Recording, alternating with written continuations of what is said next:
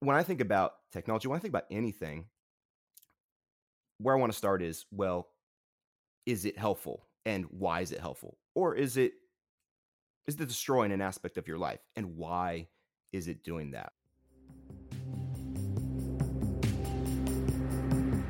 You're listening to Absurdity with Ryan Becker, the podcast where we embrace the absurdity of everything. From here, we can move conversations forward by learning how to communicate effectively, listen intently, and love patiently. Welcome to Absurdity.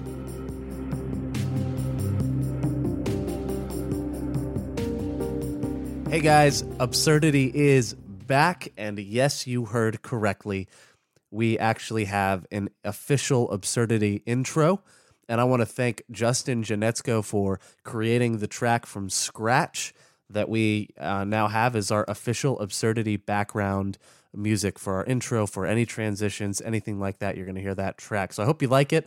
Uh, super excited to have it as uh, a part of the absurdity and, and, and make it more official. And also, if you haven't checked it out, our website has been updated. We have a new logo, we have a new website design, and uh, we also have a new podcast host. So if you experience any technical difficulties with the podcast, uh, that's probably just because we're having some issues as we merge or, or, or migrate all of the pre or prior episodes to the new host. But really excited to have Absurdity going again this time. Uh, we will not be back in seasons. I know that we had season one and season two. That's not going to happen anymore. Uh, my goal is to release this uh, episode or release this episode and, and all all following episodes just one after another and so it'll be week after week every every single week we're hoping to have a new episode out uh, today we have justin janetzko the man who created our intro track uh, he is going to be on to talk about technology specifically our screen time technology like phones computers tvs that kind of thing uh, and how we can be uh, better stewards of that technology uh, and you know, th- I think this is a needed conversation. I think it's one that we don't have enough. I think it is something that is incredibly valuable. As as we talk about some of these topics on absurdity, sometimes it may feel like it's absurd to even have to have these conversations, uh, or maybe absurd like why are we questioning this? And I think it's important to question pretty much everything uh, and, and, to go down a path of saying is this something that is actually beneficial for me is this something that is good for me so i really hope that you enjoy this conversation with us uh, with justin and as we as we try to navigate these waters. And here's what i do want to mention to you. Neither of us are trying to downplay the significance of technology. We're not trying to harp on anyone for misusing it or, or get on anyone's case. While i do think there's a while I do think it's important to call each other to accountability, uh, I'm not trying to say that parents have been parenting wrong or Justin is not trying to say that that we should just get rid of technology altogether. That is not at all what we're trying to do. We are trying to just ask the question of how can we use technology better in our lives. That's really what we're doing. And so I found value in technology. Everything I do kind of revolves around technology. I record this podcast with technology. I handle all of my business through my computer and my phone. I write all of my sermons through Google Docs. Like technology has been a significant part of my life, and sometimes you, I, I've, I, I've really actually recently been faced with the question of is that actually a good thing, and how much of a good thing is it? It doesn't just stop at is this a good or a bad thing, but beyond that, why and in what ways. And so that's kind of what we try to investigate on uh, on this episode talking about screen time technology, and we're going to get to that here shortly. But I just want to thank you guys for listening to Absurdity. I want to thank you guys so much for supporting up to this point. and I do want to let you know of one more big change that we've made. I have released a Patreon account for Absurdity. Now, if you don't know what Patreon is, Patreon is basically um, think of it like a sustained Kickstarter. So you can contribute monthly to uh, any sort of service that you want, any sort of content creators that you want that have a Patreon account. You can contribute monthly, any amount that you choose uh, to support your content creators, to support those that are uh, creating content that you enjoy taking in. I've been very passionate about this. I know that we've only released about 15 to 16 episodes up to the time of this recording, but I've spent probably about a thousand dollars or more in in just investing into this podcast and that number only increases because there are monthly costs involved with creating this and making this happen. So, hosting the website, hosting uh, hosting the media files, uh, subscription services to the software that I use, like Adobe. So I I would appreciate any help that you can give if you want to just support the podcast by becoming a patron, uh, by becoming a Patreon subscriber. I would appreciate it. Uh, there's uh, options on there for a dollar, for two dollars, for five dollars, and I think for ten dollars. Uh, a month. These are monthly charges that go through PayPal, I think, um, or just can be drawn straight from your credit card.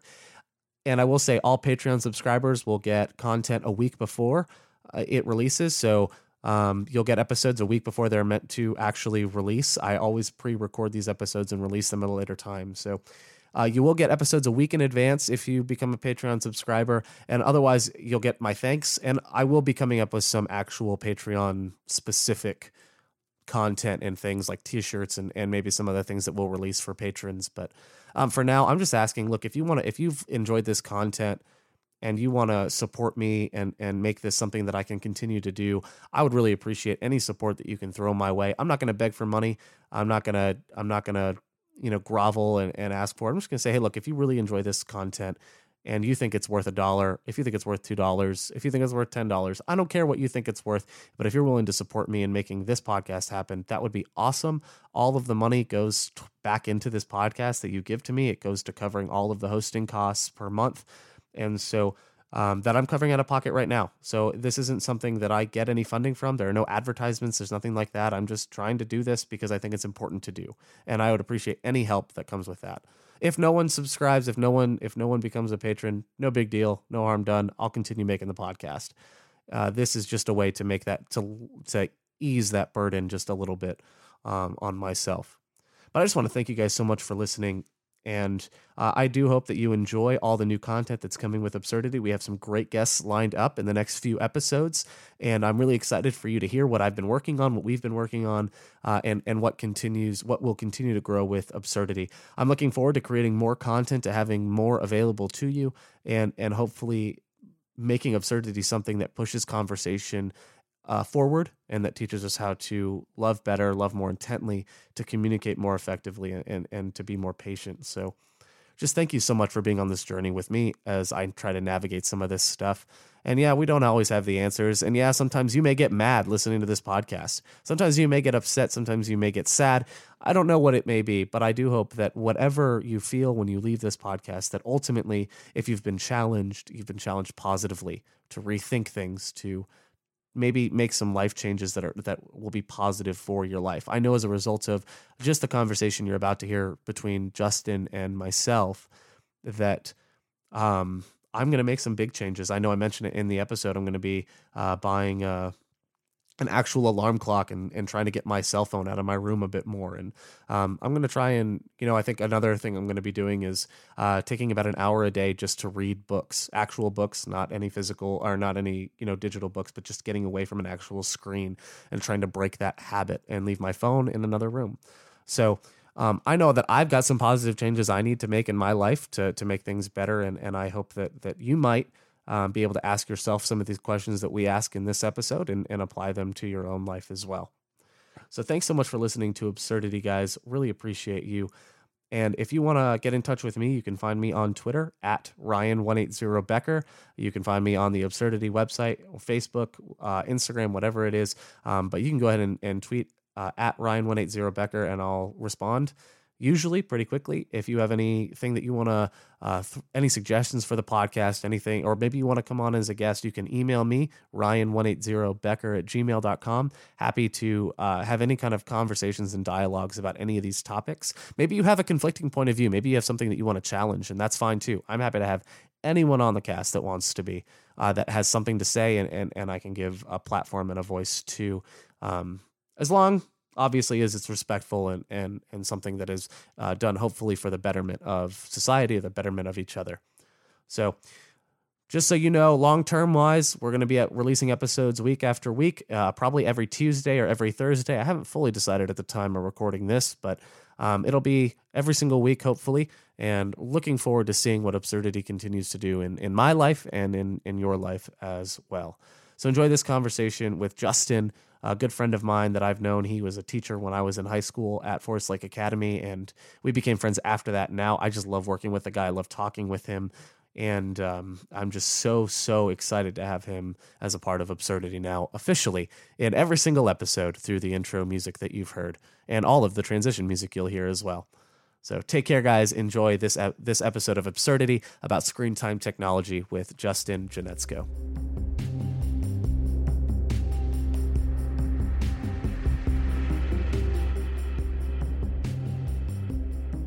Hey guys, I am here with a really, really good friend of mine, Justin Janetzko. Justin, I'm so excited to have you on the cast. Thank you so much. I know this has been months in the making. Um, so, you know, if you if you wouldn't mind, tell us a little bit about yourself. Uh, who are you? What do you do? That kind of thing. Yeah, man. Definitely. Thanks for having me on. I've been looking forward to this ever since we conceived this idea at Spring Valley Academy. And I guess I could start there. I'm the chaplain at Spring Valley Academy which means that I run the campus ministries program there. I teach some of the various Bible classes, including including senior Bible and and the sophomore Bible class as well. And I'm also teaching some electives that are really cool. I have a music production class where we learn how to write songs from scratch, which a lot of the kids are really into. And then we have a biblical preaching class too, where the kids can learn how to do some expository preaching. So, you know, it's been going really well. And I've really been enjoying myself there with those classes and with the campus ministries program. I'm in my and you're you're back home, right? Yeah, I'm in Dayton, Ohio. Like, yeah, and that's home for you. Mm-hmm. That's where I grew up. I actually went to Spring Valley Academy, kindergarten through 12th grade, and I'm back there. I graduated in the year 2000, and yeah, it's kind awesome. of full circle it's uh it's a little weird sometimes to think about it, but I really enjoy the community. I really enjoy the school. The the, the churches here are, are, awesome as well. The people are great. So it's a it's a great place for me to be right now. Great, that's really cool. Um, so um, what else, anything else that you wanna you wanna tell us about yourself, or, or anything you wanna add? Yeah, I was just going to add because I think it's pretty relevant actually to our conversation today. I'm in my 12th year of teaching. This is my 12th year currently. So I've been doing it for a little while, and uh, all those 12 years have been in the Adventist school systems. I've been around from Forest Lake Academy, where I met you, Ryan. Oh, to yeah, I know, a little bit different back then, but it's all good. You turned out okay. It's true. Yeah. More I appreciate that. yeah, take it or leave it. but yeah, Forest Lake Academy. I was there for a while. Atlanta Adventist Academy uh, it's it's been pretty crazy because in in those 12 years I've actually gotten to teach in in both a traditional classroom where it's just like you and the kids and then I've gotten to teach in a strictly connected classroom where it's you sitting in a room by yourself with a computer connected to other sites across I mean even America where I, I teach from home and, and I can interact with those kids through basically webcam and, and that's been really was a really interesting experience. And then i got to do both of those things together in what i i call it a hybrid classroom where you've got kids sitting there in front of you but you also have kids that are joining from multiple sites across again across the nation. So you know it, i've had a pretty diverse teaching experience in those 12 years and like I said, I, I think it, it, it has helped brought, bring to light some of the things that we'll be talking about a little bit today. And in fact, I feel somewhat qualified to talk about this just because of those experiences that I've had. Yeah, for sure. Um, and, and and I think this is, uh, to be honest. I mean, even if you weren't, even if I didn't feel you were qualified necessarily to speak authoritatively yeah, right. on it. Um, I think this is something that that needs to be talked about more by everyone. Um, yeah. And I don't I don't even think it should be limited by if you're qualified necessarily or not. But this is something right. that you have interacted with a lot. It's something that affects your job pretty much every day too. Um, Absolutely affects everything from home life to work. So um, I think mm-hmm. this is definitely relevant and and a conversation that needs to happen more. Um, so if you could um, go ahead and, and set the stage for for us on, on I guess on this topic of technology, of our use of it, of our handling of it, um, and and why you think this is so important. So, I am a product of the Seventh Day Adventist school systems, right? Like I said, I went to Spring Valley Academy kindergarten through twelfth grade. I went to Southern for five years, super senior, and then I as soon as I graduated, I went right back to schools and started teaching. And so this has kind of been my life. This has been my perspective. And it's been really interesting to see how things have shifted, how things have changed for better and for worse. And one of the things that I have noticed, and, and I feel, I mean, I'm even going to go ahead and say, I feel blessed to have witnessed such a strong how do I say this? I guess a, a rise in in technology use just in in our society. I mean, it's it's incredible the technology that I had when I first started at, at Spring Valley Academy as a kindergartner to what these kids have today. Like it's it's a mm. shocking discrepancy for sure. So different, so very different. We got we got some technology so quickly, and I've been able to see how we have integrated that within our Seventh day Adventist school systems, starting with my experience. And now, as I'm teaching these kids at, at Spring Valley, I, I get to also notice that. And, you know, so I guess you could say I've been on the front lines of technology integration in our schools. And like I mentioned before, I've, I've seen a lot of the effect, and that's both good and bad that, that we have essentially reaped from bringing and I'm I'm talking here specifically screen time technology, Ryan. I yeah. mean, we could technology. That's a very vague word, really. You know, a, a wheel is technology, right? Yeah. The microwave is technology. That's not really what I'm referring to. I'm referring to more of the screen type technology, the stuff you're going to find on your phone or your television or your iPad or, or whatever that stuff may be.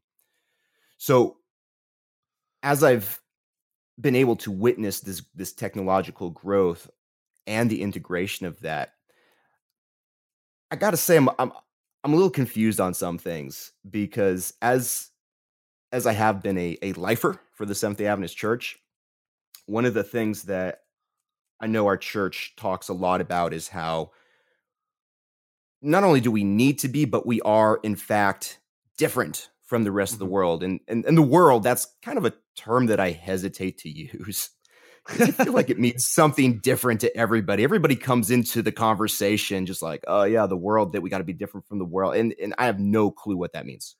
Yeah, it's this vague yeah. statement that marks everyone else as the en- as the enemy, right? It's the world is anyone Absolutely. I don't know, or or you know that guy across the street where he could also be a believer. Uh, it could, you know, the world is just everyone else. It's yeah. I, I mean, maybe for the sake of this conversation, when I use the term world here, here's what I'm referring to. Really, uh, it's like harmful behavior that is not helpful, and we'll say not focused on love for God and, and love for others. What okay. do we say that? Yeah, yeah, that's fair. okay, so so we'll move forward with I guess that definition when we talk about the world or worldliness. Yeah, yeah, it's stuff stuff that just doesn't bring any benefit to your life or to the lives of other people, right? Okay. Whether somebody thinks it's it's right or wrong, it, who cares? Is it good or is it bad? Right. That's that's what I really want to focus on with this conversation. Okay. So that being said, we talk a lot about the world. The world is bad. The world is bad, but I've seen we're involved in a lot of really bad stuff. Hmm. stuff that is in fact bad for us and and but we we don't really we don't really highlight that, right? It's so easy to highlight the way somebody I think dresses because that's so obvious. You see it with your eyes. You can kind of measure that eh, or the or what somebody eats or drinks or or any of that kind of stuff. The technology stuff is a little bit more personal, right? And so when I'm thinking about technology and when I'm thinking, you know, is is this a worldly use of technology? Can, can the Seventh Day Adventists actually use technology? And and and not be quote unquote of the world that's an interesting conversation because like i said i've seen so many different perspectives and and angles and entry points in that conversation but i guess i'll go forward by saying this you know i i don't i don't want to reduce good living to do's and don'ts right i mm-hmm. don't know that that necessarily really even means anything in the long term because it's really easy to say, you know, do this, do this, don't do that, don't do that. When I think about technology, when I think about anything, where I want to start is, well, is it helpful? and why is it helpful? Or is it is it destroying an aspect of your life and why is it doing that? I mean, I myself have been definitely guilty of just kind of arbitrarily saying things like I don't drink because I'm a Christian. I've actually told people that. Hmm. Actually I used to play in a band and, and one of the one of the many ways that venues would decide to pay you is through alcohol. Here's a pitcher of beer plus whatever you might make at the door. And I, I remember actually telling a club owner, I was just like, oh, I don't want this. I don't drink. I'm a Christian. Mm. And that was like literally the end of the conversation. And I can only imagine what in the world was going on in that guy's head. He's just like, who is it? So what? Fine, I'll drink the beer for you. like, th- there's nothing helpful. There's nothing informative. There, there's nothing about that statement that really makes a difference. The difference that I believe Jesus calls us as Christians to make in this world. So, you know, when we talk about being different, it's not just this thing that we say, or sometimes it's not even just this thing that we do. It, I think it goes further and beyond that, where it actually impacts our lives directly and the lives of the people around us for the good. That's to me the difference that we're supposed to make is the way that we as Christians, and I'll even go more specifically and say Seventh day Adventist Christians, because again, that's my perspective, is the way that we're using technology actually beneficially different mm. than the quote unquote world or what we may consider to be the world.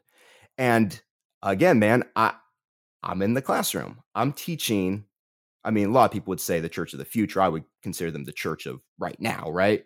But however you want to interpret that, these are kids that should they decide to stay in the church, will in fact be leading our church one day. And so I'm looking at them, I'm just thinking, uh, what's going on here? Are are they going to be okay? because sometimes I wonder, you know.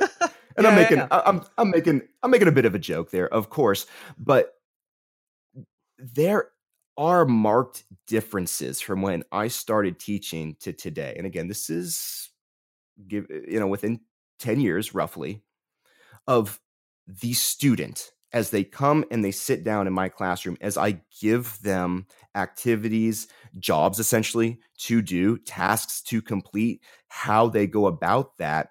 And this is both with technology, mm, excuse me, with technology and without technology. But regardless of what they're using to complete the task, they are doing it as a product of a generation that has been raised largely on screen time. Mm. So I've noticed the difference. And I, I, mean, we can get into that a, a little bit later, but I, I think this is important primarily because, again, if we if we claim to be different, if if we claim to be not of the world, I feel like overall we're failing on that in this instance.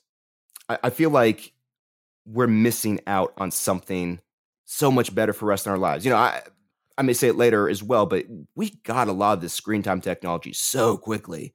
I don't think we learned how to use it. We have no clue how to use it, how to steward it, how, how to be able to manage it in a in a helpful way in our lives. And I think, again, according to my observations, and that's all I can speak from is, is what I've seen and experienced.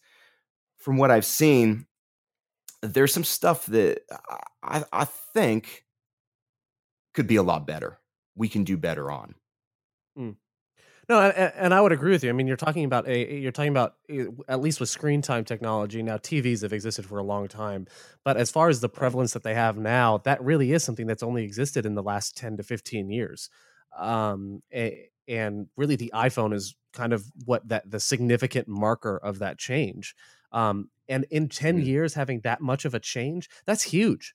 Uh, that is absolutely huge for things yeah. that now are pretty much required uh, to get through the day or to, or to have a daily life.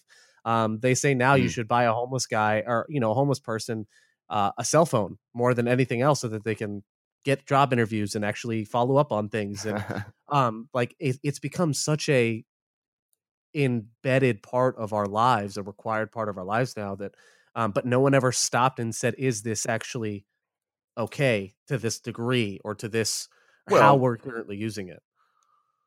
Yeah, and the conversation is not at all. Don't get me wrong. I'm not saying that technology is bad and we should throw it out. That would be ridiculous. Yeah, yeah, I agree. Uh, You know, th- this this stuff makes life incredibly simple, but I think that's kind of where we get caught up, right? We we we got it. It really helped us out a lot in a lot of areas, but we never really stopped to question it, right? Um, you know, this is the way I, I think about it. it. It's like, again, we're so quick to point out things that are obviously right or wrong or good or bad or whatever it is.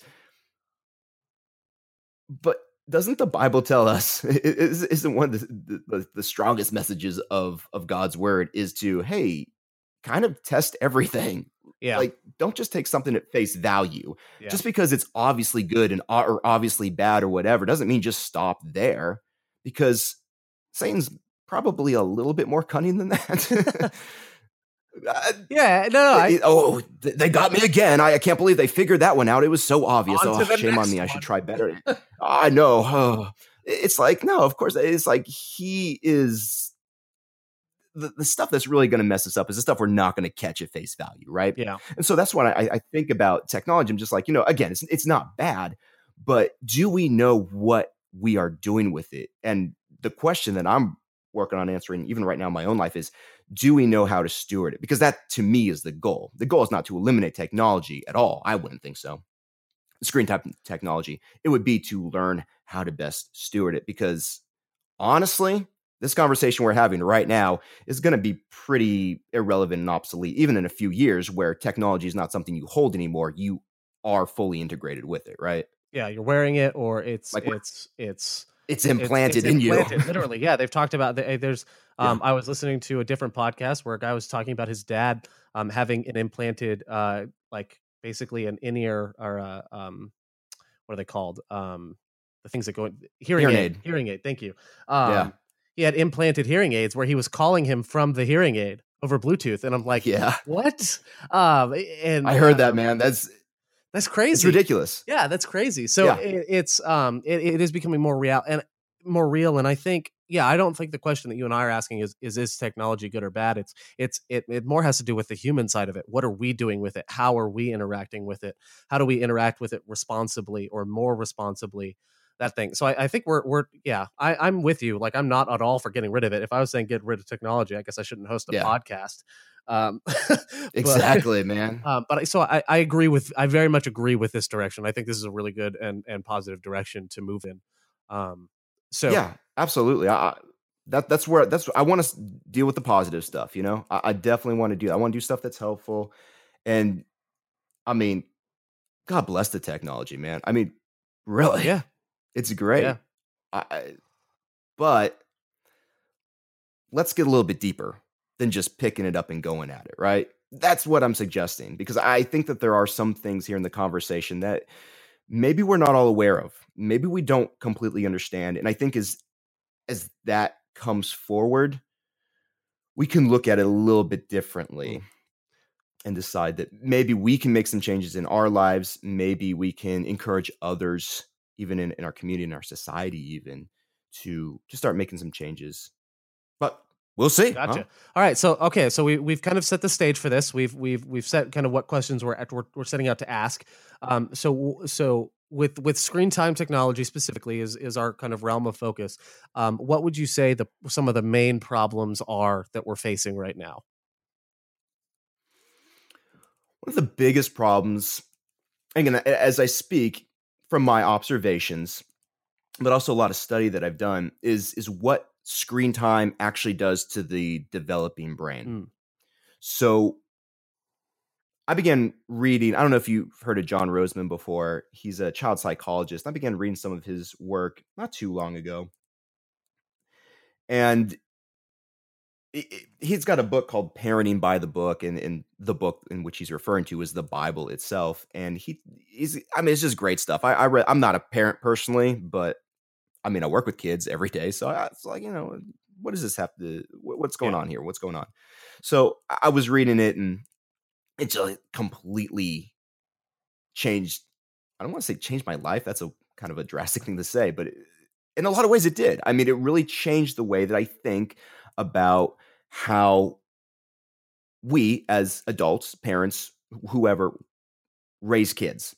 And he talks specifically in, in another book I found uh, from reading that primary book, he talks a little bit about television and how the introduction of television as like a household item around the mid 50s, 1950s, you can actually measure out and see how with the introduction of television as this household thing that suddenly, you know, everybody was consuming, what that began to do to schools and education.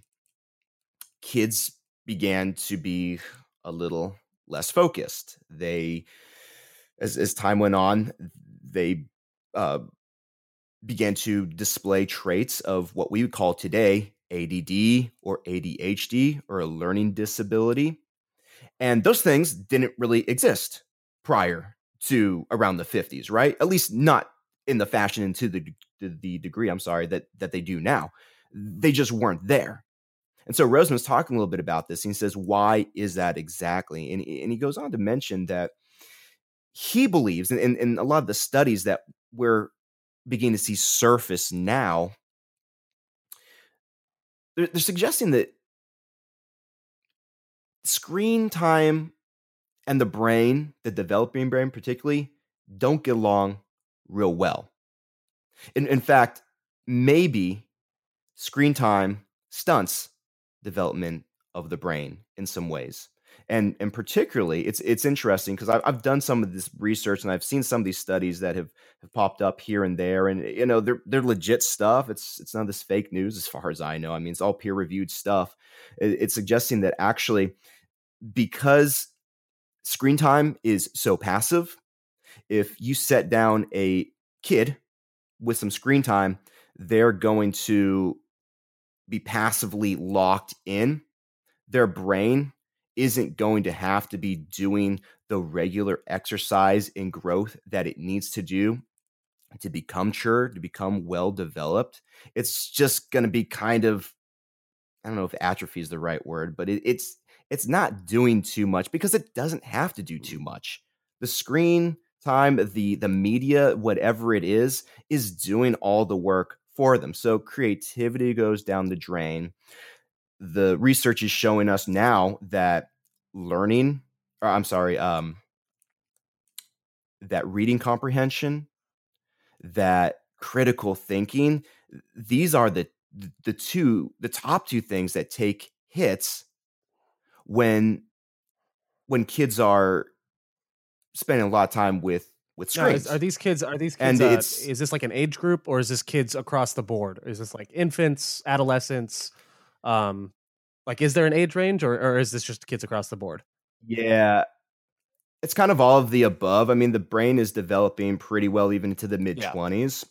So, you know, if, if you read any of the recommendations from from pediatrics today, they they say basically absolutely no screen time before the age of 2 and even then it's going to be kind of iffy. You don't really probably want to do that. But, you know, as as kids get older, they become a little bit more curious. They want to get the technology in their hands and I mean, who can blame them? It's pretty amazing. It's pretty flashy.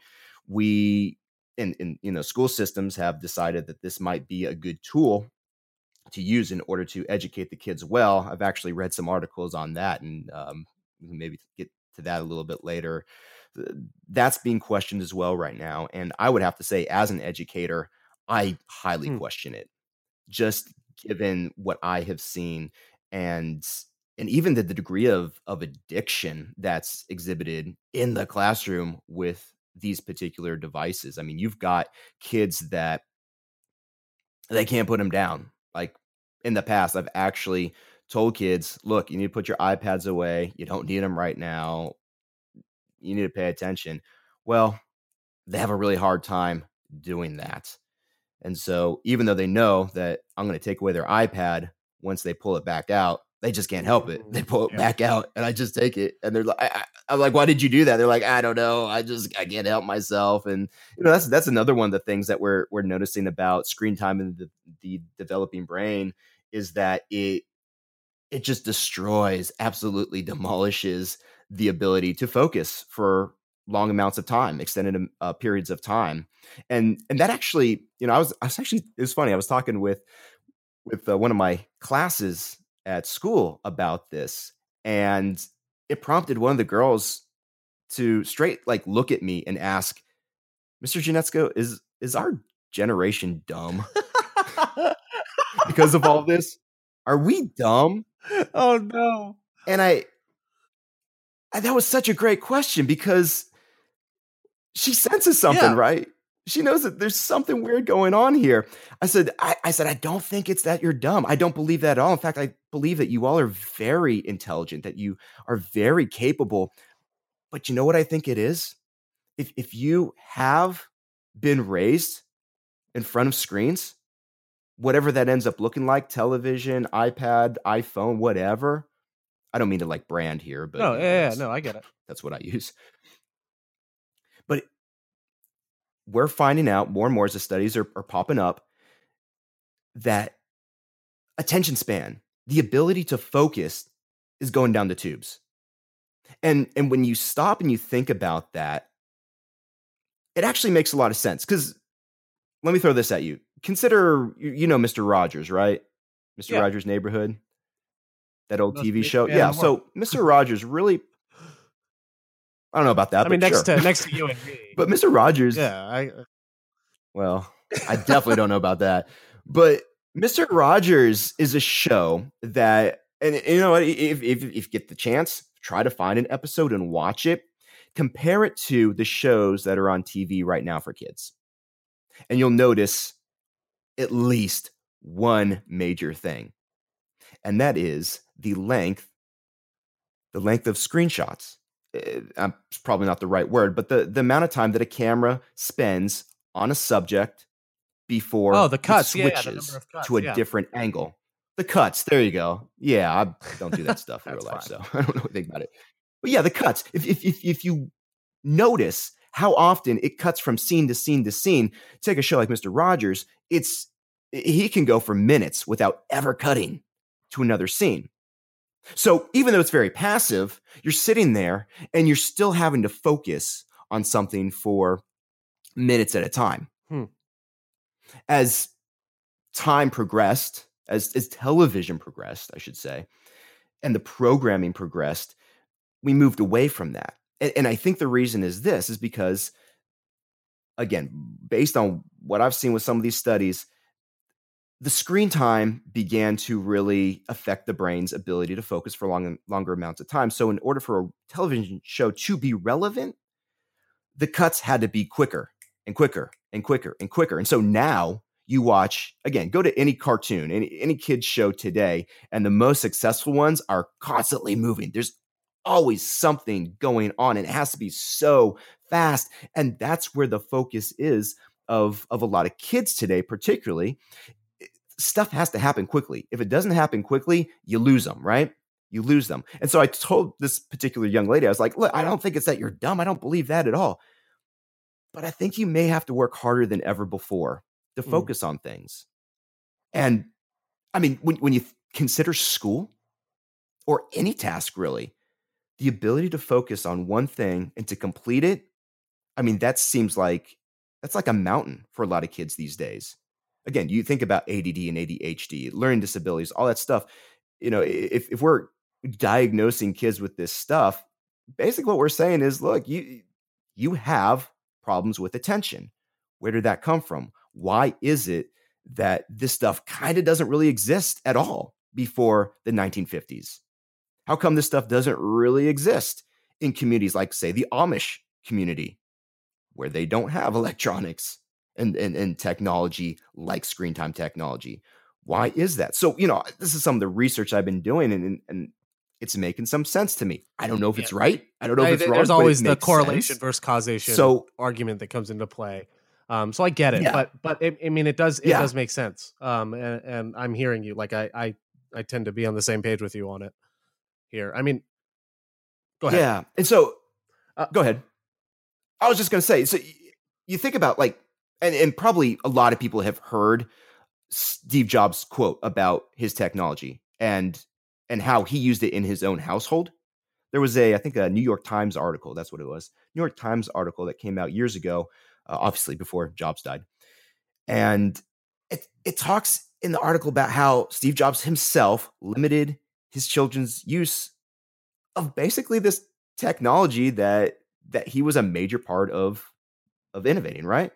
He, he didn't even allow them to use iPads. He sent them to what we would call a low tech school where they didn't have this screen type technology. And uh, there's actually a quote here that I can read from it. He says, uh, My kids accuse me and my wife of being fascists and overly concerned about tech. And they say none of their friends have the same rules. And these, he's talking about five children, ages ranging from six to 17. And he says this, I, I just, this is remarkable to me. He says, That's because we have seen the dangers of technology firsthand. I've seen it in myself and I don't want to see wow. that happen to my kids. Wow. So that's something, yeah. right? Here you have like the guy when it comes to screen time technology recently, right? Within recent history. And this guy's like, nah, I don't even let my kids have it. Okay, what does that mean? Mm. what does that mean? That so that's you know, I yeah no no I, right that's crazy. I mean, and, and I, I think we're seeing this al- along the same lines. We're seeing um the dude that invented the like button for Facebook deleted his Facebook. I think um he doesn't use it. Um it, you know mm-hmm. you've got a lot of these people who've created these technologies now stepping away from them in their personal lives for whatever reason. Um and it's that that that in itself is a giant red flag in my mind, right? Like if the if the creators of it are not wanting to adopt this themselves then or want to adopt it in limited fashion then what does that say for for us? Um so yeah that's huge. Yeah. But i mean you would think ryan right? You would think. You would think but i'm not seeing yeah. it honestly. I'm not seeing it. And, and again i can point to myself first. I've got a lot of work to do on that stuff too but if if if if these minds are saying these things, if if they're actually not just saying them but actually doing them, that's different right there. I mean, that's the difference we're talking about, right? Steve Jobs' family, they're different. Yeah. They don't use that stuff. Why? That's the question we have to answer. Why though? Well, and I look at I mean, I I look at even myself, right? Like I sit down, I struggle to sit down and write a sermon for church on Saturday, even if I know exactly what I want to mm. say right? Um, I still I manuscript out my sermons for mm-hmm. record keeping sake and just to organize my thoughts better. Um, but I struggle to sit down and do it. I just don't want to. Um, and, and it seems like a mountain of a task, like you described earlier. I yeah. Um, even though hard. I know what I'm going to say, I just don't want to sit down and type for whatever. I I exactly. have a harder time finishing books exactly. um, than I used to. Um, I have a harder time. I check mm-hmm. my phone constantly, yeah. even though no one's texting me um yeah. like, oh did someone tell or you know if i have to yes. i turn my phone on airplane mode when i preach um or when i do podcast recording mm-hmm. and i turn it immediately back on uh to sell data when i when i'm done and no one's texting me but i'm looking as if someone did um you know it's it's built into me um to either not be able to focus and sit down long enough to complete a long task um or it's built into me to constantly be checking and, and looking at my phone um as if I and I and I can't not be away from my phone. The first thing I'm doing is where's my phone? That's a check. Uh, you know, where where's my phone? Where's my phone? Where did I put my phone? Um, yeah. Don't go to the bathroom without my phone. Don't go to the car without my phone. Everything is with my phone, and that's huge. Right. Like I can definitely like I can see it yeah. myself a lot. Yeah, I mean, would you be so bold as to say that Oh, 100%. I think that's like an addiction. 100%. You know, I'm I'm realizing mm. that addiction plays into much more than um I mean relationships themselves. Um and I know that's not necessarily screen time technology related, but one of the reason breakups are so hard, especially mm-hmm. with yeah. within the realm of texting, um is you you know, and, and, I think we're going to get into this mm-hmm. a little bit better, but you know, eh, when you're texting your significant other and talking with them, every, uh, you know, every second of every day, it's a dopamine hit every time that you get that text um, and that's from anyone, yes, but absolutely. especially from mm-hmm. your significant other. It, it's it's connected. So when you break up and you no longer mm-hmm. are talking to them every day, every second of every day, uh, it's it literally is withdrawal. Like it, it's it's not it's not the symptoms of mm-hmm. withdrawal. It is withdrawal. Um, and I and I noticed that too when I you know I don't have my phone. I'm like, oh, I gotta have my phone on me. I'm I'm concerned about my phone. Um, it is it is 100 percent addictive behavior. Yeah, hundred percent. Yeah, it's actually interesting you mentioned the dopamine because that's another thing I've been finding. eh, You know, what is it is is why why do we do these things? And it's because you hit, you hit, and you get that high, you get that rush. It lights up the brain. And the funny thing about screen time technology, and particularly like social media now, is it combines it combines things that you're already just like social social situations and interactions Yeah. you hit right the brain lights up the technology Yeah, it's, it's- it's lighting up right you combine those things it's like oh Yeah, I no, can't handle it That's why you're always looking for anymore. likes. Uh, that was birthed with the MySpace picture comment PC for PC, right? Oh, Picture comment for picture comment, and and um, all this like it, it was this thing Man. of I want people to interact and like what I'm doing, um, and show and reveal that they they are liking it. Um, and it's a need. myspace man myspace knows how to get you well they knew how to They- get you they not anymore knew. Uh, not it's too never soon too soon Yeah. uh, when it comes to MySpace. Um, So No, I, you know. I, I, I do think it's addictive behavior, and I don't mean, eh, you know, I, I don't want to say that flippantly. Um, it's significant. It, it, it is a significant admission, confession, whatever you want to term it as. Like it's a problem that needs to be dealt with. I- You know, I'm, I'm sitting here talking with you, and Yeah. I kind of want to start writing out Mhm. my sermons instead of typing them. Um, but I also like I actually went out. I well, I didn't go out. I ordered them online. I ordered a pair of uh, Pixel eyeglasses that cut out blue light, um, so that when I'm looking at a computer Mm, all day, my eyes yeah. aren't killing me. Or when I'm looking at a computer at night, um, right it's not it's not giving me the same uh, light sensitivity that that tells me it's daytime. Um, getting rid of that blue light means that it's easier for me to go to sleep at Mhm. night. Um, and I wear I'm wearing the glasses right now as I look over the show notes and everything else. Um, you know, I've I've tailored my life to Mhm. looking at technology, and I think that I think that does need to change. Like I really do. Um, so that yeah, I'm Hmm. I'm with you like 100 percent on this. That's interesting. Yeah, I mean, you actually even just mentioned a second ago, you feel like writing out sermons versus typing them. There's studies coming out right now that that actually refer to the benefits of writing versus typing, particularly when you are oh, recording yeah. notes, particularly when you're in a meeting or in a lecture, or something like that. And that, that stuff, eh, like, it makes a lot of sense. And, and you can see the fruit of it as well.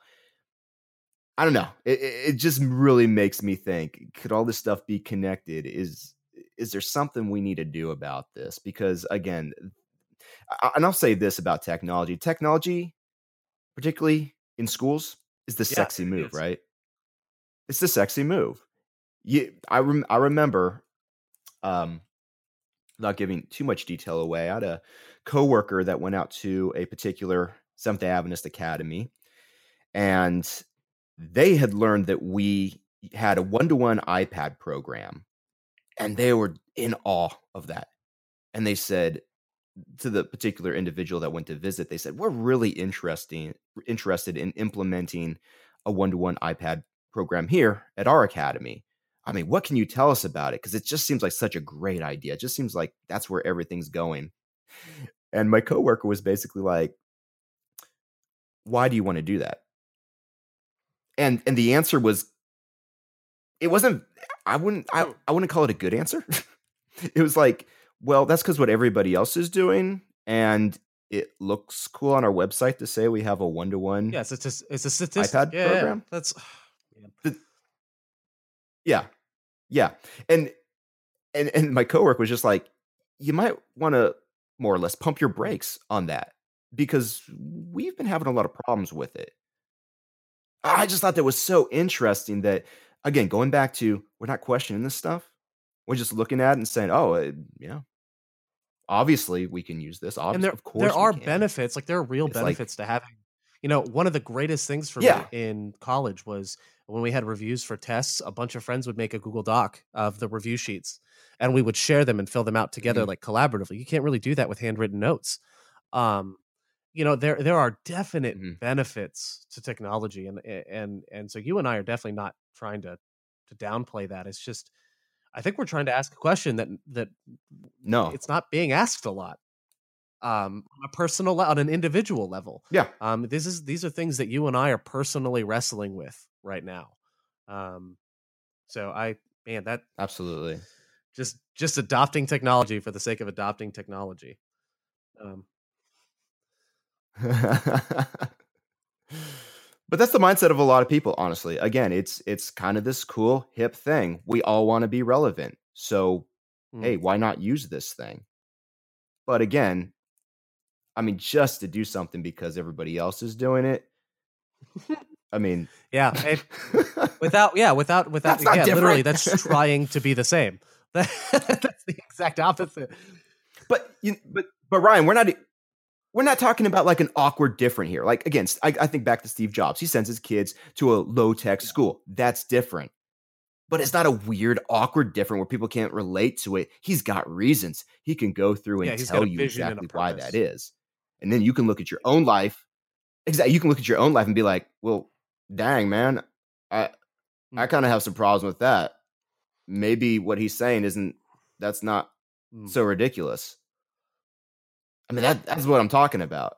Uh, having those conversations where, okay, it's not just about being different, but it's what are we actually doing to to demonstrate that we have something that other people should desire, and how can we help other people in making their lives better, their lives, the lives of their children. You know, that's that's where my brain's at yeah. right now. That's where the space no, is sure. at. Um, so we so we're talking about screen time we we've touched a little bit on on social media and addiction. There's there's one more thing i wanted to ask about um in regards to this and that's that's how it how how it affects families. Um you know whether it's married couples mm. whether it's you know we've talked about newborns and, and, and kids being exposed to it but um but how how would you say that you you've seen this whether right. in yourself or in others? How do you think this has really impacted families um screen time and, and screen time technology that is a loaded question. And you know, maybe I'll maybe I'll start with with this. I was at Chipotle, actually, Brian. I was at Chipotle, Chipotle tomorrow, the other day. I know. oh, well, you should. I was at Chipotle the other day, and it, it, I got there like around twelve thirty, which is slam time for Chipotle, and the line is, of course, all the way to the door, maybe a little bit even out of the door. And so I'm like, you know, go by fast. They know what they're doing. They're experts. I'll be in and out pretty quickly, anyways. As I'm sitting there in the line and just kind of observing, I'm just trying to have some downtime because I've been teaching all morning and life is crazy. Just trying to have some downtime here. And I'm I'm looking at, at the people in front of me in this line. And Ryan, I don't believe you're a prophet. Maybe you are. But can you tell me can you tell me what each and every single one of these people in front of me was they doing were looking they were down at their phones? I just had a. How did you know that, Ryan? Beard. That, that, there, that, that, that, that's what was happening. Yeah. Isn't that interesting? Because I can actually remember a time in my life where I waited in a line. And I'm not, again, I'm not saying this is good or bad or whatever. All I'm saying is I can remember a time where that wasn't the case. I mean, people still weren't talking to each other. It wasn't like people were super, super like friendly and all that kind of stuff. Of course not. But they were standing there just kind of looking around, waiting without doing anything. And and I looked at that and I was thinking to myself, you know, and I actually went back to school and, and I spent some time talking with my seniors about it. I said, that it made me think because when I look at that, that's I I remember when that wasn't the case. I have I have a different perspective than you guys because you guys as teenagers living in the world of right now, you've been raised on this stuff. You've been given phones by your family members, by your parents. This is what you know. This is what you do. When you're in line at Chipotle and it's it's a long line, you think you're going to be there for a while? Of course you pull out your phone. Of course you, you know, check whatever social media page or text or whatever it is that you need to check. Of course you do that. Yeah, no, no, that's I, I do it obviously because that's that's that's that's what you know. That's what you know. And so when I think about family and technology, I start there, and I say, are we, and we, even within our families, do we actually know anything different at this point, or are, are we so consumed by this stuff that it is now that even within our families, our heads down, completely disengaged.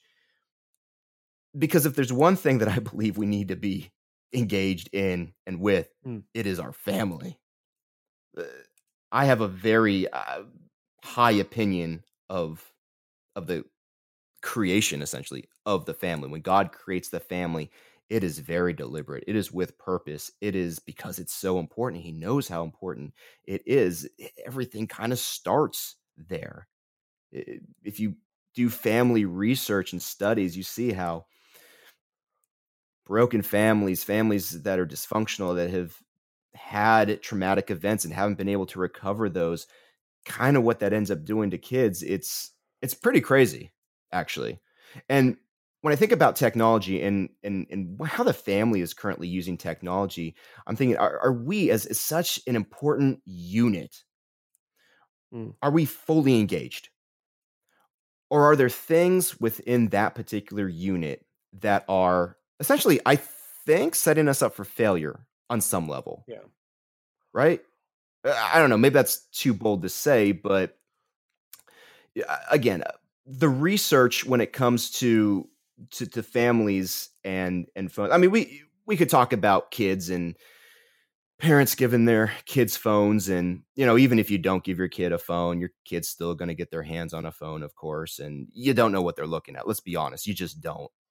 And of course, as as many good things as as many amazing things as there are out there, there's equally, if not Yeah. more, horrific things that your kid is going to find whether they want to or not. of course and and that's the thing Yeah. like it's it's there. It's just waiting for them. And i've seen technology i mean even in my own life being a, a super super divisive thing like even with my parents like i would have arguments with my parents about how ridiculous their rules were, were that i only had a half hour of back then a half hour of tv half hour of computer. That was it and then I had to go and do my work or play outside or, or whatever it was. And I, you know, even that was pretty generous from from my parents. I mean, my personal experience with technology growing up was my parents started kind of pulling pulling back on the whole technology thing with us uh, the older that we got. I think that's how I remember it at least.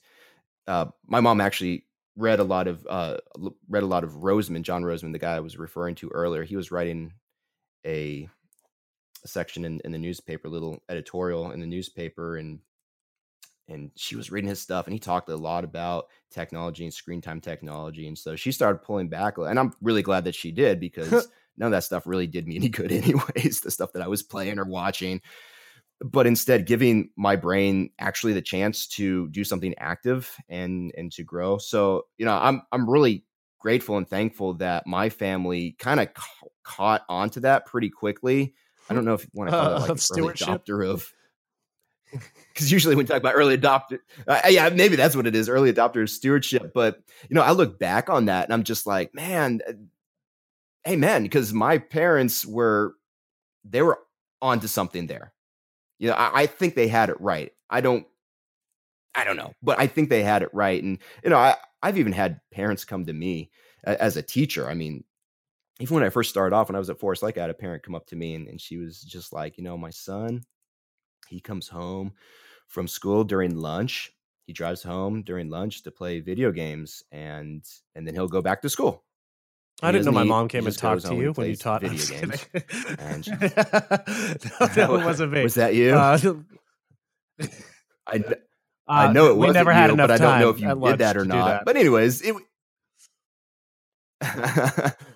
it's Mm. funny because she was asking me for advice, and I'm like pretty much just straight out of college at that point. I'm like, this is really bizarre. Like, I don't know, take it away because Uh, you're a be parent, and you can Yeah, do yeah, that. yeah. Like I said that. I, I actually said that. I said, you know, uh, lead your child because your child can't make good decisions. Of course not. you, you, you know, the, the prefrontal cortex controls the impulses. It's not, again, fully developed till about the mid 20s. Of course, your kid's not going to make good choices. You need to help them out with that. You need to, you need to help them understand. And that's something that I, I'm seeing going away in families right now is that, and I mean, I don't want to I'm not trying to be judgmental. Of course, I'm not. I, I'm just saying this is what I'm seeing. I think there's a correlation though there though when you have parents that hook their kids up with stuff that we're finding out more and more as the days go on. It's probably not good for them. Probably not what you want to place in their hands if you want them to truly be successful, if you want them to be critical thinkers. I mean, we'll we'll bring this into the realm of of a spiritual walk. I think you know one one of the things that we do very poorly at these days is is being still is is putting ourselves into a state where we can meditate on Jesus. And it's because FOMO, really, right? Yeah. Everything's moved so fast these days. We're so afraid that we're going to miss out on something, and our brains have such a short attention span. I mean, how in the world are we supposed to be still in this world of today? Like, I struggle with that. You know, I, I struggle with it on a daily basis. I just move and move and move and go and go and go and go. And the technology yeah. just feeds that within me. So if, if you're raising kids and you're handing your kids these things and you're trying to at the same time teach them to be still, to slow down, to listen for the voice of God, the two things really don't go together. At least I don't think they do at least not in my experience even now that just doesn't make any sense to me so i think when we're talking about the family and i'll get here in a second to like my own marriage and what that looks like and some of the changes i've had to make but you know talking about kids particularly because that's you know again as a teacher that's kind of where my focus is at no, I think no, we got to question it. No, I Ryan, I'm just going to say that I think we I need agree. to. I, you know, I look slow at down. pastor now. I with two churches. I'm in the rural South, so there's not technology is not exactly the forefront in either of my churches, mm-hmm. especially with the generations present in my churches. But here's what I see in, in bigger churches and churches I've been in too. Yeah. You know, it used to be that you would take your kid, your one, two, three year old, to church, and um, yeah, they would be loud and disruptive, but you teach them to be quiet and be still. Um, and now you just throw a piece mm-hmm. of technology mm-hmm. in their hand. And what what we're what we're without yes. meaning to do, we're conditioned because just for the sake of either saving public face, saving embarrassment, whatever it is, um, we're conditioning people to say mm-hmm. or to do mm-hmm. uh, or to think that whenever they're experiencing something unpleasant, they block it out with technology. Um, whenever they're experiencing something they don't want to or bored or yeah, anything or, or um, any, you block it out anything for that matter, fill right? That dead space with something that you find fun. Um, and technology is how we do. I mean, I look at Reddit when I'm in line at places or waiting at the doctor's office because that's what I find fun. Um, it's filling dead space. The second someone stops talking at the dinner table, or you know, I we used to do this thing. Friends and I used to do this thing when we go on trips. Is we would put our phones in the middle of the table, face down, um, and we would um, Mm, yeah. And we would say the first person to look at their phone before the checks come has to pay for everyone's meal. So obviously, no one ever would look at their phone because uh, no one had the money to look at their phone at that point.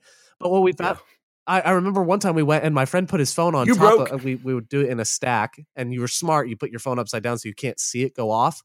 My friend forgot to change his ringer um, from mm-hmm. the flashlight. So his flashlight would go off, and it was his phone was on the top, so he'd see it, and we could we watched him, and we would make fun of him. We tried to egg him on so we could get a free meal, um, to to look Man. at his phone, um, and he was, and you could see like almost the beads of sweat forming as he as he tried to resist, but like this was real, like it was a real struggle that was happening. I remember feeling it too, and my I couldn't even see my phone going off, wondering if someone texted me or wondering if something went off or whatever, and it, it is, um, we're trained um, we're trained to look at our phones the second that conversation dies. We're trained to look at our phones the second that we're in an environment that we don't necessarily yeah. love. Phones or whatever the technology is, um, we block it out, or we mm-hmm. and we don't learn how to be still. We learn the exact opposite. Right. Um, so, yeah, but again, I'm thinking like, where does that training come from? Yeah, well, exactly. It comes. Yeah, I would. Where's it come from? And and you know, you and I aren't parents, so we can't exactly. You know, I'm not looking to yeah, no, no. and and I'm I, I, I, I, have a, I have a dog, so I guess I'm a I'm a dog dad. But um, I, you know, so I'm not looking to like condemn parents for what they're doing. That's not at all. I don't think you're doing that either. Um, especially since like Absolutely my not. generation No. really is the test generation. Like we couldn't do research on this stuff prior um, with a lot of the new Yeah. screen type technology. Mine is the guinea pig Mm-hmm. generation. Um, I- I get it, and I don't Yeah. I don't blame parents at all for these. Yeah, so fast, like man, I so really fast. Now in a so s- in a in a while in a in a while I will. Um, when when all of this information is made relevant and or, or made uh, wide, widely accessible, but in the last ten years, um, I can't be mad at a parent for doing that. Like No. I would have done the same thing. Um, I really can't. Uh, we don't. No. We didn't know. We still don't know. You and No. I are just asking questions. Um, but it's um it's real like it's a real Exactly. issue that we're seeing the the effects of and we're, and you and I are trying to take stabs at maybe what the causes have been um but that's yeah no I I'm with you uh, Yeah. 100% Yeah, man. I mean, I've seen it with with my friends that are parents. I- It's it's it's just that simple, and they'll even make like sometimes comments like, "Well, I know I shouldn't do that," but I'm just like, Yeah. "Well, we're all figuring it out, man." It- you know, I don't I don't understand this, and, and I don't understand your perspective as a parent, but we're noticing some things like stuff's. What are we going to do with that? you know, I don't want to step on anybody's toes, but at the same time, I, I want the best, right? I want the best for my friends. I want the best Yeah. for my friends' kids. I want the best for my students. And and sometimes it gets a little personal. It, it it just does. And I mentioned earlier, in technology itself is very personal. You know, you try to take away somebody's Yeah. phone and they will flip out on you. It's like that's no, you don't do that. You don't take away my games. I I mean, I even remember as a kid, I had a Game Boy. You know, as technology as that is, you know, you take away my Game Boy, I'm like, what in the world are you doing? You can't do Yeah. that. That's my Game Boy. That's my stuff. So I'll I'll say this real quick. I know we, we gotta get going here on the time, but with my marriage, I've noticed that particularly with me and my phone, that I could spend hours on my phone sitting next to my wife, and I don't think she would mind me sharing this. And I could be completely ignoring her. We can be together Mhm. and, and not be together at the same time, right? Where my mind's completely in a different place. I'm locked in on what I'm doing on my screen.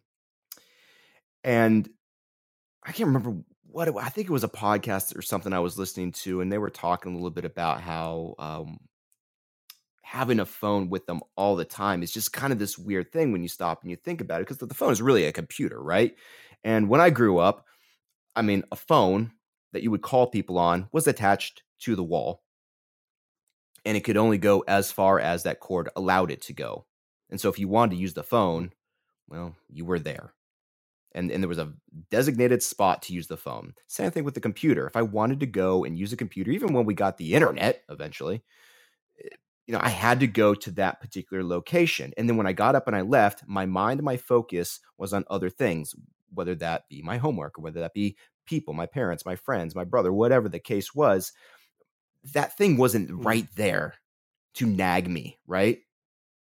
And so I started just kind of as an experiment, I started trying to be still with my phone and trying to actually treat it like it was that phone attached to a wall. Like it was that huge block of computer that I used to use when I was a kid that I couldn't move from point A to point B B easily at all. And so I would just leave it in my office and you know wherever I went, I knew that's where it was and whatever came across it, I would check it out when I got there. And my wife, it was so funny. She noticed the change instantly. I didn't get it at first, but she actually said, she said, since you've been leaving your phone in your office, I've noticed that you are more talkative. You have conversations with me. I noticed that you are more helpful. She, I, I don't even remember doing this, but she said I actually went into the kitchen and did the dishes, which is something I hate to do. I, I, I never do it, but I went and I did the dishes, and she was just like so. Imp- I know this sounds. Hor- I'm sound like a horrible husband. well She's, it was so little impressed things yeah, no no I, I I right? get it um I wish I had someone to surprise me by doing the dishes um especially right now But that, but that it's okay oh, ugh, sorry, Ryan. But that really made me. That really made me think. Like, I didn't even think I was doing anything, but is that the hold that that my technology has on me? That when it's not with me, I'm actually a better person. And that's just for me personally. Maybe you're not that way. I don't know, but I can testify as a person that's actually done this that that worked. Now, I got to admit, I've gone away from that at this point, and I'm trying to get back into treating my phone like that huge computer, like that thing attached to the wall. It's going to free me up. I know it is because I've experienced it before, and and that in in that instant, I was just like, this is what this is what it's supposed to be. This is what this relationship is supposed to be. I'm not distracted by these things that honestly, and, and we all know that the stuff that we spend our yeah. our time with when we pull out our phone, right? I'm going to say that a very very small percentage of the things I mm-hmm. spend my time with is even like helpful at all. it's mostly just it's entertainment stuff that it, it, it's just ridiculous. It's just yeah. it's just stuff that I don't need in my life. I mean, I, I definitely don't need as much as I as I need a great marriage. so, you know, eh, talking about the family, I because I think our church val I hope our church values the family as much as I believe it, it should. And, and from what I've seen and talk with people, they they want to value it. I, I, I just feel that we need to really be careful and guard ourselves well, particularly with this thing that, again, can seem so beneficial, can seem so helpful and good. Is it completely that thing, or do we need to figure out a little bit better how to yeah. use it so we are only using it for those things and making sure that we are really protecting ourselves from something that I think is a bit can be a little bit sinister, honestly. The stuff that slips underneath the radar, we don't even know, and it begins to change us slowly but surely. And I, I don't yeah, want to see that. I, think, I don't want to you know, see you, that. You said you used the phrase "better person." I think I would I would actually change it, and I would say um, I think it makes you a more present person. Um, and and I think um, I think it just makes you more present, more intentional about your interactions. Yep. Otherwise, I mean, I look at I look at my phone. I mean, granted, I live alone. There's not exactly a lot of family for me to talk to right here, right now, in person. Um, but I look at my phone, man, I've got games on there where on one game I'm on like level 390 and on another game I'm on level like 120 and another game I'm on level 400 and it's like how much time did it take to pass 400 levels in two different games? Um and 100 more in another. Like that's it's there's so much that yeah. I'm being present with my phone I mean, I'm not being present in the relationships in my life. Yeah. I, it, and, and maybe to a degree that's okay. Like I don't I don't know that that's even necessarily a bad thing. The only time that I yeah, may yeah, yeah. because yeah. we all spend our time doing something, right? Something that we enjoy. If it's if it's not a game, it's it's something else. It's all we all. And that's okay have to have. Yeah, frivolous, right? But uh, it, and maybe that's okay. But again, uh, is it good for me? Is it good for my relationships like you were saying is it good for my community? Am, am, i becoming like you said i love that term a more present person where i can actually be aware of the things happening happening around me? Because that is eh, i mean good grief the christian's got to be present. If the christian is not present you know jesus himself present. He is so yeah. he's like the epitome of being present that's what I want to be, man. That's what I want to be. If if I'm not that thing and there's something in my life that's taking me away from mm. that. So yeah, okay. So we, I, I think we've it. asked a lot of good questions. I think we've had a lot of good conversation. Um, so you know, as as as we kind of wind down here, what do you what would you have as some practical suggestions, maybe that people could um eh, could could either start doing or or potentially just think about doing. I know the first one is asking the question: Is this as good for me as I think it is? I you know I think that's it starts there. Um, but but what would you say are maybe some suggestions um, that you would yeah. have? Hmm. Yeah, I mean, this is difficult. I can only speak again from my observation, from my experience. I can only recommend something to some because I don't have any solutions, but I do have some thoughts. You know, I do have some ideas. And what's worked for me is again, how should I say this? Kind of creating compartments in my life where this thing is for this mm. and it stays here and I use it only when I'm there. And then when I when I leave that place, that even that physical place, then it it's not around to own me anymore, if that makes any sense. like honestly, I kind of see it like as the Sabbath, you know, you are purposefully and deliberately setting aside something for your benefit, your walk with God, for your walk with other people, for, for fellowship, for service. And you do it deliberately. Like you have to be deliberate about it. And that's one of the things that all of us struggle with, I think, particularly now, because there is so much stuff going on. Just being deliberate enough to slow down and to say, this thing is going to stay here, whether that's physically or metaphorically or, or, whatever it looks like in your life. For me, it had to be a physical thing. It's going to have to be a physical thing. I will, I can't have that thing near mm. me if I'm actually going to make a change or a difference in my life, right?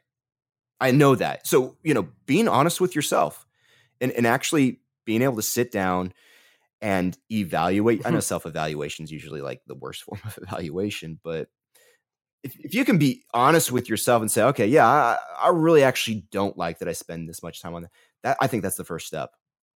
And then from that point on, I think it's like a, it's all about education, right? It, it, like, well, okay, how do I do this practically? How do I do this? And and I mentioned this earlier, but why should I do this? How will I be a better person? How will my relationships be better? How will my walk with God be better because of this thing that I'm doing? If I can understand that and I can explain that at the yeah, drop both, of a both hat. Work. I think both work, but yeah. Drop of a dime, what is it? Drop of a hat, right? Yeah. Oh. Ooh, okay. Then I'm right twice. Then that's that's something.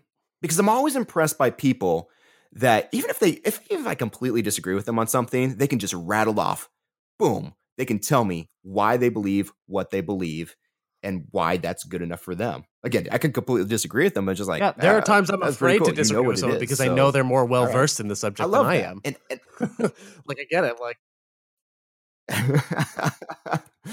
but it's not even. But it's not even that. I mean, it's just it's just like I've done this in my life and it works. It's good. I know we're all looking for good things. You know, eh, buy into it. Uh, buying's huge, man. It, it's huge because you know if you if you try to make a change and you're not sold on it if you're trying to make a change in your community your community is not sold on it or your school or, or church or whatever it is mm. i mean as a pastor you should know buy-in's huge right you, you got to get people sold and and how you do that i think again kind of goes back to that education actually being able to well describe how either giving up something or or bringing on something or stewarding something or whatever it is, how that is actually going to make a real difference in their life. Not this superficial thing that's just like not even really a thing that we use to divide each other up, but something that actually makes a difference, something that people are going to look at and say, I can, mm. what is different about you? That's, I love that question. When somebody asks me why, you know, how, how can I be, not how can I be like you, Janetzko, but it's like, I want what you have. I mean, that's that's awesome. I love that because there's so many people out there that that are that are involved in things. They have no clue the extent of damage that can be done, right? That, but they're in it. They're in it, and they don't know. They just know that there is something better, and there are people out there that are exercising those those better lives, those abundant lives that I believe Jesus talks about. You know, having an actual good yeah, yeah. life. This is what they just didn't die for this. that you can like destroy you know, think, somebody on Twitter. Me, like, um, come on. you know, one thing I'm going to start doing, I think I'm going to buy an alarm clock, um, and and get my phone out of my room at night, um, and mm. um, wake up with an actual alarm clock and set because that's mm. how I justify having my phone next to my bed is I use it as my alarm. Um, but, yeah, yeah, no, for real. Um, That's a whole I, other conversation no, I think, I think right that's there. A step I'm gonna. I'm, you know, I'm, looking at myself through the, the, framework and the lens of this conversation and, and screen time, and you know, I think that's going to be a big one. Is is compartmentalizing my phone use and, and how I use it and where where I keep it throughout the day, which is going to be painful for a while. yeah, uh, until I get used. And and you and you know what? That's that's where I think we can all do a better job at, at creating a good support system. And, and I think that, you know, even if the church isn't coming in at like education and creating buy-in and stuff like that, which I hope that it does. It's my intent, even here in the Dayton area, to start getting that conversation going and present some stuff that we're finding. But if nothing else, create some kind of support system where, you know, we're modeling good technology and screen time stewardship. We're creating a, a culture where it's actually okay not to have your phone with yeah. you, where it's actually okay to slow down. I, I think that's huge. I think that's huge when you've got someone else that's there for you to make sure yeah. that you're doing the good things in life, right? Accountability, yeah. When you got that buddy or whoever it is, or, or again that church or that that congregation, uh, that accountability partner, whatever it, whatever it may be, because then then you don't feel alone. You don't feel alone, and and and mm. that's that's big time. So I'd like to see that. You know, I, again, is that a solution? I I know it's been a solution in other cases. Yeah. Well, maybe this um, is. Maybe Just thanks so much for coming on. Do you have uh, do you have any final thoughts? Anything that you want to kind of close with uh, before we before we end this interview?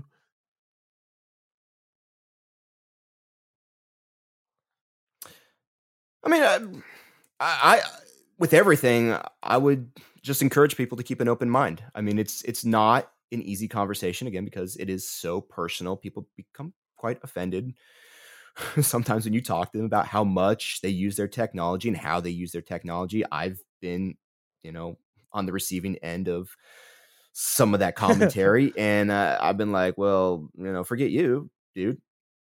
But if if if I'm slow to speak, quick to listen, that has changed my perception of of screen time technology. It's changed my perception of a lot of things. But I'm listening, you know? I'm listening now. I'm I'm I'm keeping my eyes open. I'm I'm I'm having conversations uh, even at school with the kids and, it's so interesting like they, they, all sense it. They all sense it. It's it's really funny because um, this year, and I did this uh, last year in in Atlanta where I taught, but this year here at Spring Valley, we've um, gone to a no cell phone policy, and so we've actually we take the kids' cell phones, and, and at the end of the day, they're returned to them, and you know it's it's so interesting to hear them talk about that. And of course, you hmm. got people that that hate that. They're like, "Well, I wish I had my phone." And I was like, "Oh yeah," but then you got some other kids that are on the opposite end of the spectrum. They're just like, I feel liberated. Uh, things are different when I don't have my phone. And you mentioned being present. That's one of the things that that they're able to say. You know, I'm noticing things I haven't noticed before. I, I do feel more present. And so, you know, just just just to keep an open mind on that kind of stuff because you've you've got like I said actual students in our in our church schools that are kind of in a way having to be forced to have an open mind but still some of their attitudes is just like, you know, I'm gonna I'm gonna take this and learn from this. I'm gonna I'm gonna go with this. I'm gonna see what's at the end of this. Because if we're doing this for a real reason, that that actually makes a difference, a real difference that's beneficial and good, then I'm gonna wait this out and see. I'm gonna go on the journey. And I think so far we're we're seeing some really wonderful things happen because you know we we made a decision yeah to embark on this journey, you know?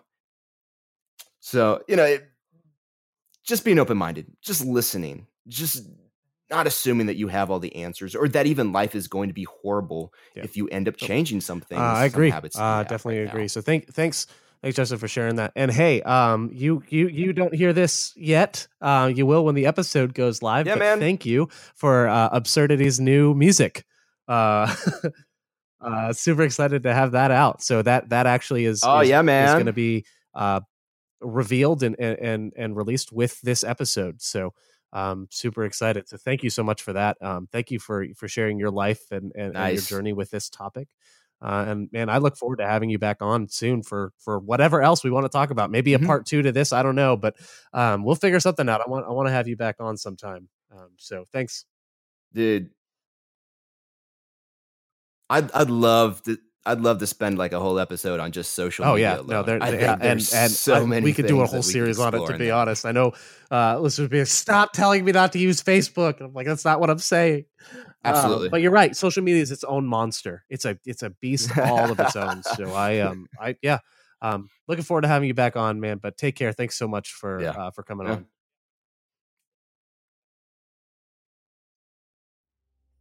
Yeah, man, Ryan. Thanks for having me.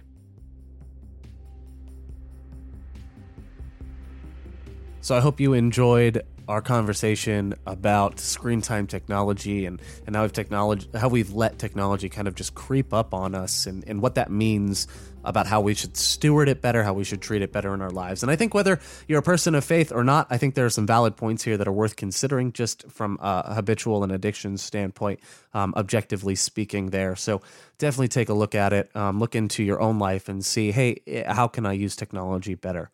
I do want to let you know it'll be in the outro of every single episode from here on out, so you'll be able to skip it if you want, doesn't matter. Um, but we do have the Patreon, and I didn't give you the URL earlier, but it is patreon.com slash absurdity podcast. So if you head over there, you can get all the information you need to become a subscriber. And thank you so much if you do. I really, really, really appreciate it. Every single dollar helps. So thank you guys so much for listening to Absurdity. You can find us on iTunes, any kind of podcatcher app that you listen to or use. You can find us there. If you do listen to us on iTunes, please leave a review. Uh, all reviews help me out a ton, uh, give me visibility, and otherwise, you can just search Absurdity and you will find uh, this podcast. So, thanks, guys, so much for listening, and I will see you next week.